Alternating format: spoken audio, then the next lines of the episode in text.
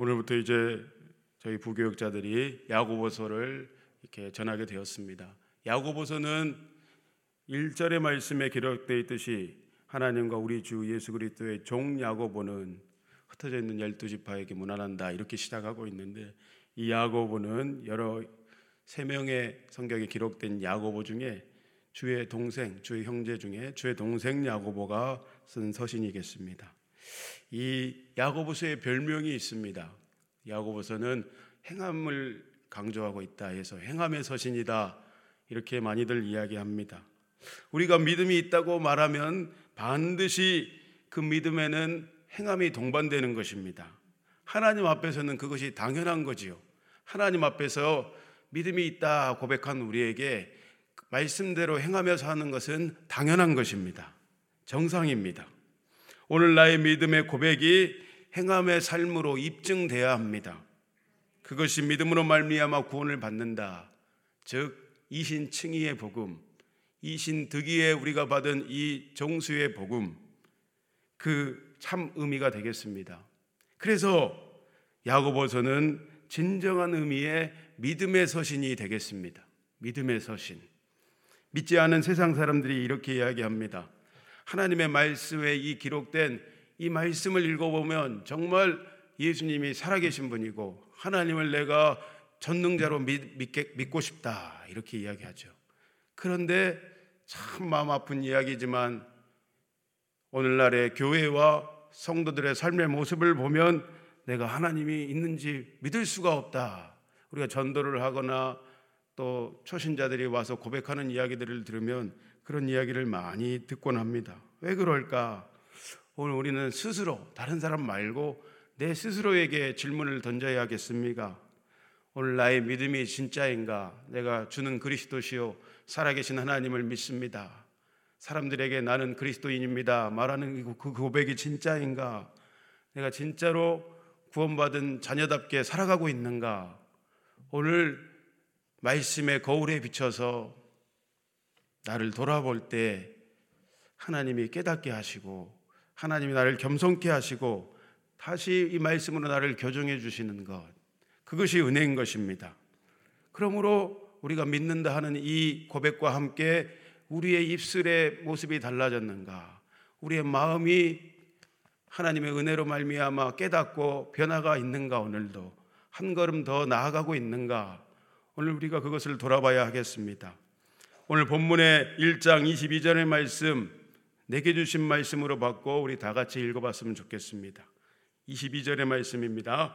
너희는 말씀을 행하는 자가 되고 듣기만 하여 자신을 속이는 자가 되지 말라. 행함이 없으면 오늘 말씀에 기록된 대로라면 우리는 내 자신을 날마다 속이며 살아가는 것입니다. 말씀을 듣기만 한다. 듣는 것으로 끝나버린다. 이것은 내 스스로가 내 스스로를 속이는 것이다. 적어도 거듭난 하나님의 자녀들에게는 그렇다라는 것입니다. 내게 있어서 말씀을 행함의 그 첫 번째는 무엇일까? 26절의 말씀이 이렇게 기록하고 있습니다. 경건에 대해서 이야기하고 있죠. 경건에 대해서. 누구든지 스스로 경건하다 생각하는데 그 혀에 재갈을 물리지 아니하면 입을 닫지 아니하면 어떤 부정한 일에 남의 이야기 하는 것에 재갈을 물리지 아니하면 경건은 헛것이다. 이렇게 오늘 말씀은 증거하고 있습니다. 어린아이들이 그렇죠. 자기들이 원하지 않는 것 그대로 감정 그대로 표현합니다. 생각 없이 절제 없이 떼쓰고 땡깡을 부리고 응애응애 울기도 하고 엄마 아빠 왜 이거 안 해주냐고 부모는 그게 아이한테 좋지 않은 거니까 당연히 안 해줄 수밖에 없는 건데 끝까지 자기 고집을 부리고 밥을 잘 먹지 않아요.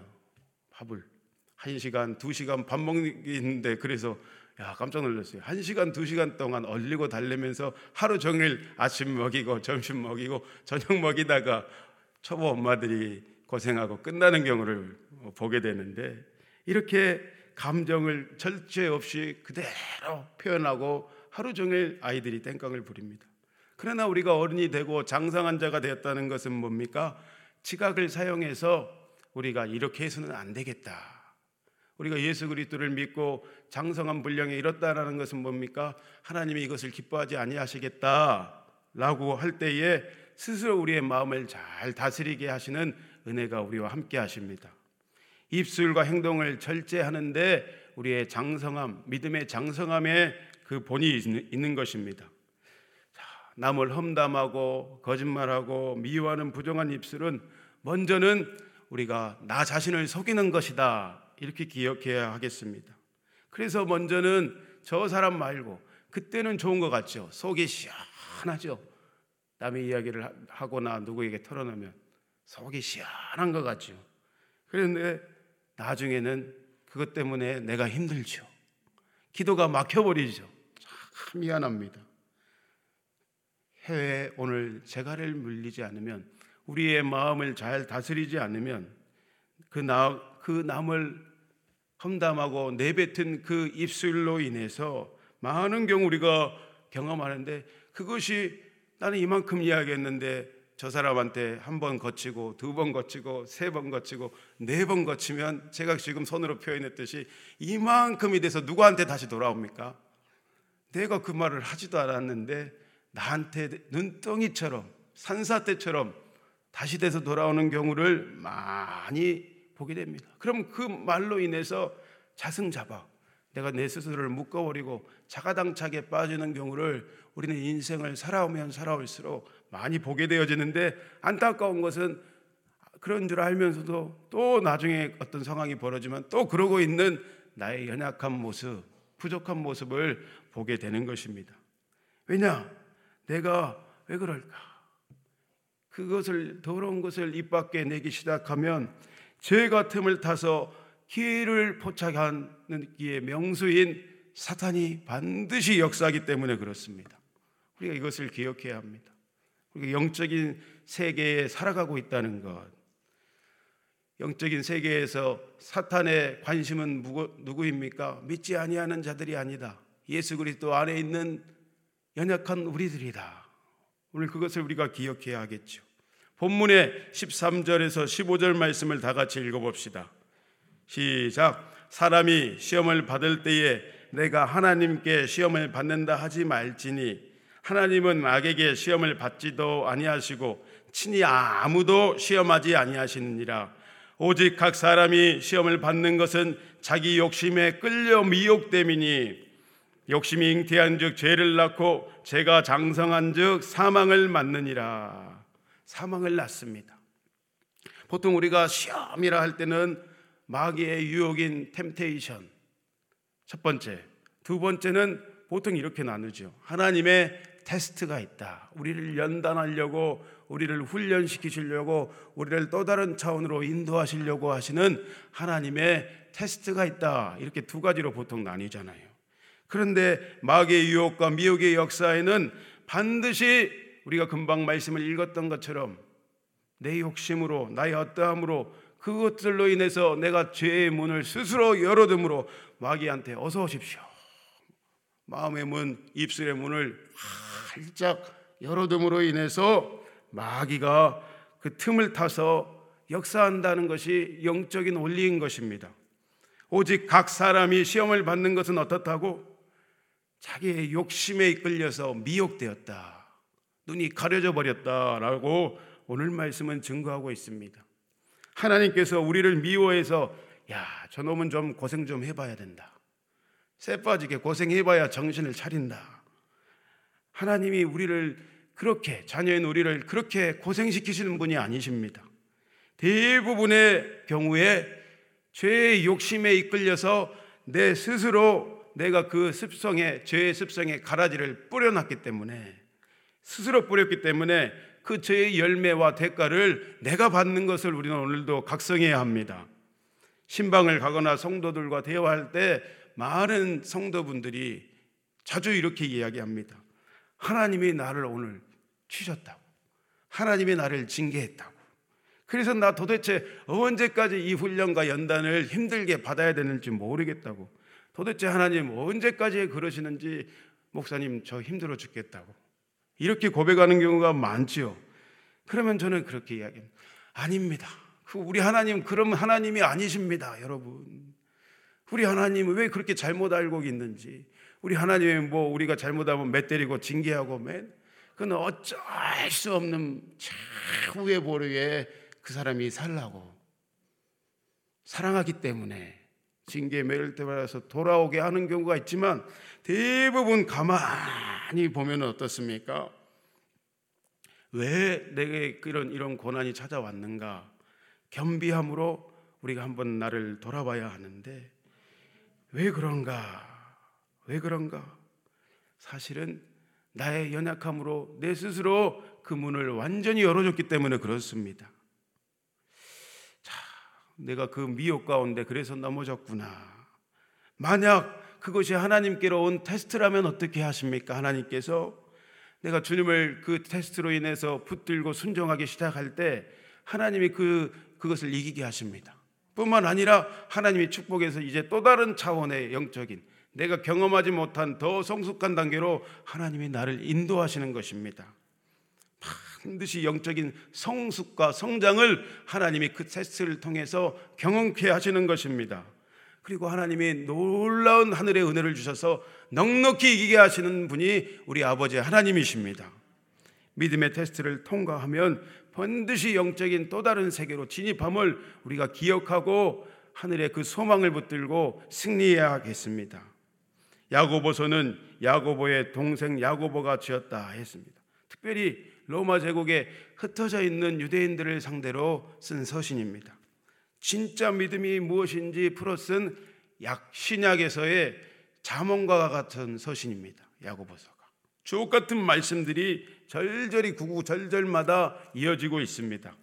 로마에 흩어져 있는 유대 그리스도인들에게 크게 세 가지의 핍박과 환란과 아픔이 있었습니다. 첫 번째, 율법과 성전에 대해 비판적인 입장을 취했던 헬라파 그리스도인들이 유대교, 히브리파 그리스도인들을 박해하고 핍박했습니다. 같은 공동체 안에서 그런 일이 일어났던 것입니다.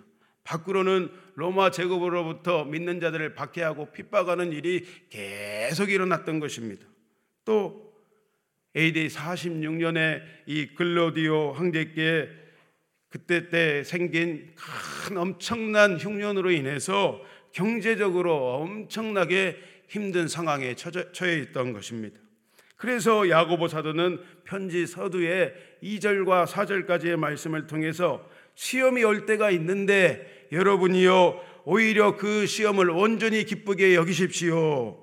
시련은 인내를 만들어냅니다. 그 믿음의 인내는 성도를 완전하게 하고 그 믿음의 인내는 성도를 오늘 성숙하게 합니다.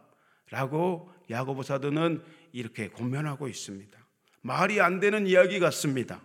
인생의 어려움이 찾아왔는데 우리가 어떻게 어려움 가운데 기뻐할 수 있는가? 참 세상 어떤 관점으로는 말이 안 되는 이야기죠. 반드시 우리는 인생의 어려움 오면 누군가를 원망합니다.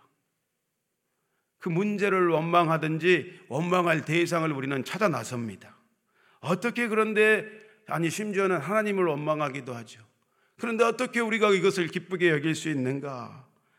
눈을 돌려서 그 원망으로부터 그 대상으로부터 눈을 돌려서 하나님이 어떤 분이신 줄 알면 하나님이 오늘 나에게 대해서 어떤 분이신 줄 알게 되어지면 우리는 모든 것을 감사함으로 받고 기쁘게 여길 수 있는 것입니다. 정상적인 부모라면 자녀에게 안 좋은 것은 안 주게 되어집니다. 자녀가 내 부모에 대한 신뢰가 내 부모님이 어떻게 나를 사랑하시는 줄 알면 고난 중에도 부모에게 원망하지 않고 이겨나갈 수 있을 것입니다. 인생의 고난과 시험의 시기를 통과할 때 우리는 매우 고통스럽습니다.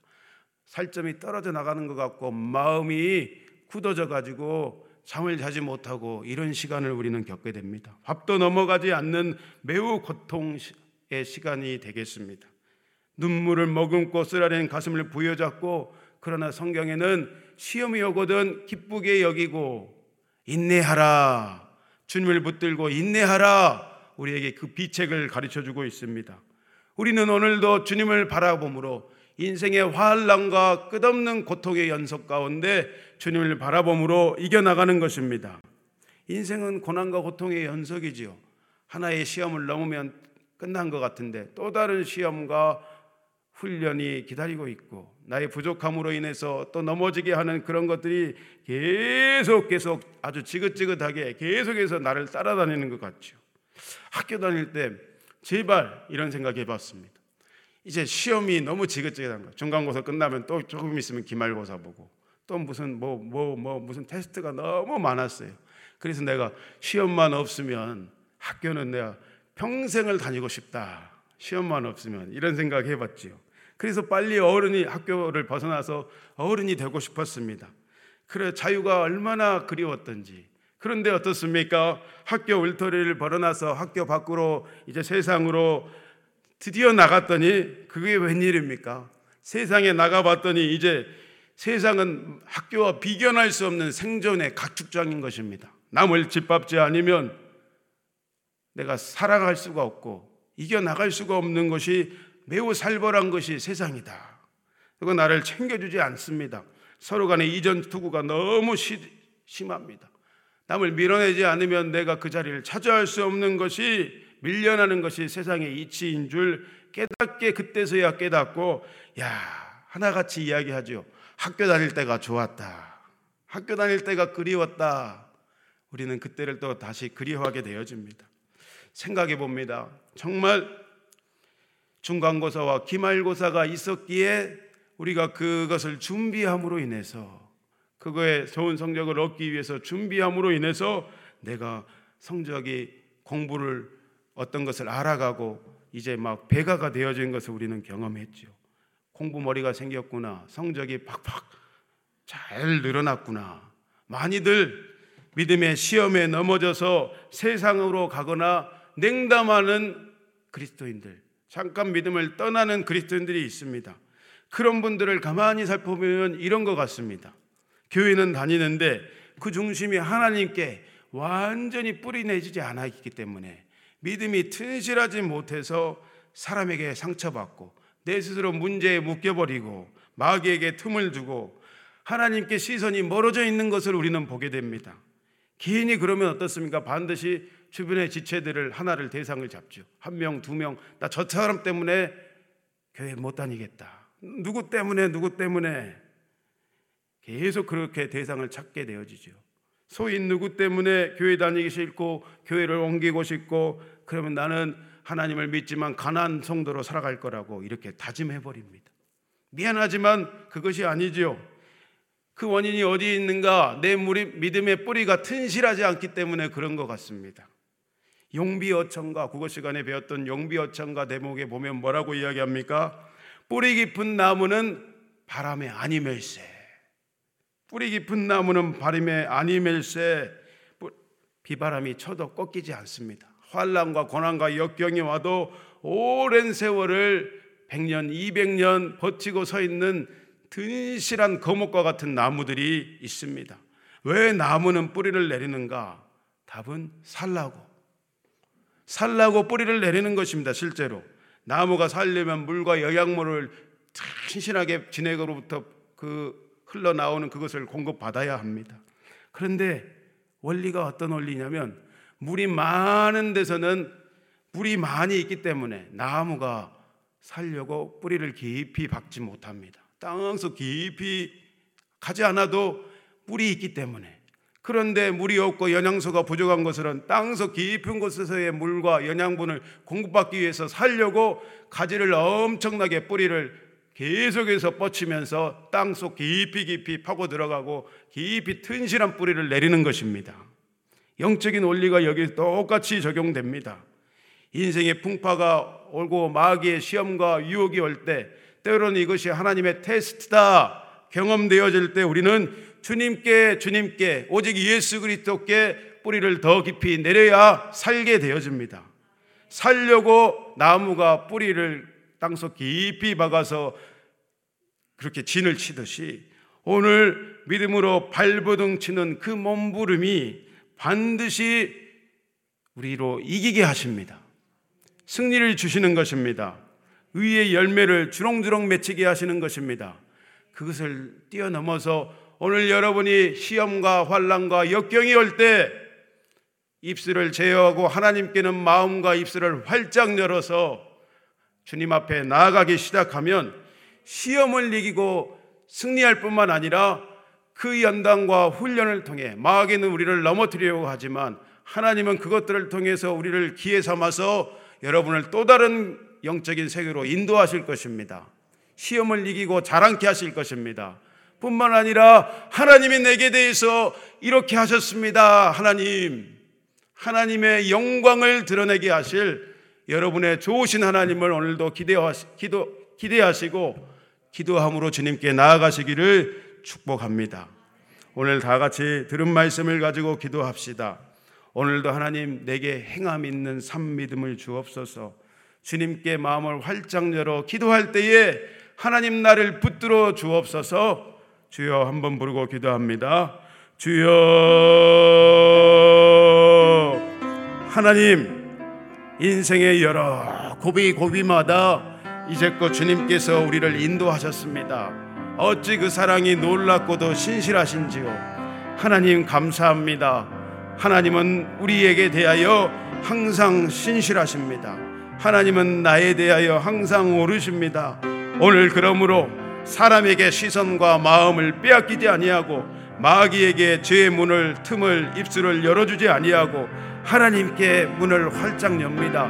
하나님께 내 입술의 문을 마음의 문을 활짝 열어 주님께로 주님께로 뿌리로 깊이 박아서 예수 그리스도의 그 반석의 진리 안에 온전히 거하여 하나님 기뻐하시는 열매, 의의 열매, 평강의 열매, 하나님 영광의 열매를 주님 앞에 올려드리기를 원하오니 오늘도 나를 바꾸시고 변화시키시고 나를 통하여 주님 영광 받아 주옵소서. 그렇게 하시 주님을 찬양하며 전개하신 예수님의 이름으로 기도하였습니다. 주여, 주여, 주여. 하나님 오늘도 때를 따라 돕는 은혜를 얻기 위해서 은혜 보좌 앞에 담대히 나왔습니다. 아버지 하나님이시여 함께하여 주옵소서. 하나님 오늘도 우리를 가르치시고 지도하시고 인도하여 주옵소서. 아버지 하나님 그 은혜로 충만케 하시사 넉넉히 이기게 하시는 세상의 풍파를 이기고 마귀의 시험을 이기고 나의 연약함을 주님 앞에 내어드리며 아버지 하나님 오늘도 승리하며 하나님의 기쁨 가운데 거하며 하나님의 즐거움에 참여하는 거룩한 믿음의 역사가 내 삶 가운데 우리의 교회 공동체 안에 이 나라와 민족 가운데 열방 가운데 차고 넘치게 하실 신실하신 하나님을 찬양하오니 오늘도 우리의 기도의 동력이 되어신 성령님 우리로 아버지 하나님 앞에 탄식하며 굴복할 수 있도록 하나님 성령 하나님 우리의 기도를 주장하여 주옵소서 내 안에서부터 충만케 하시는 거룩한 믿음의 역사가 가득하도록 주여 역사하여 주옵소서 임마누엘로 함께 하시는 주님을 찬양합니다. 주님을 경배합니다.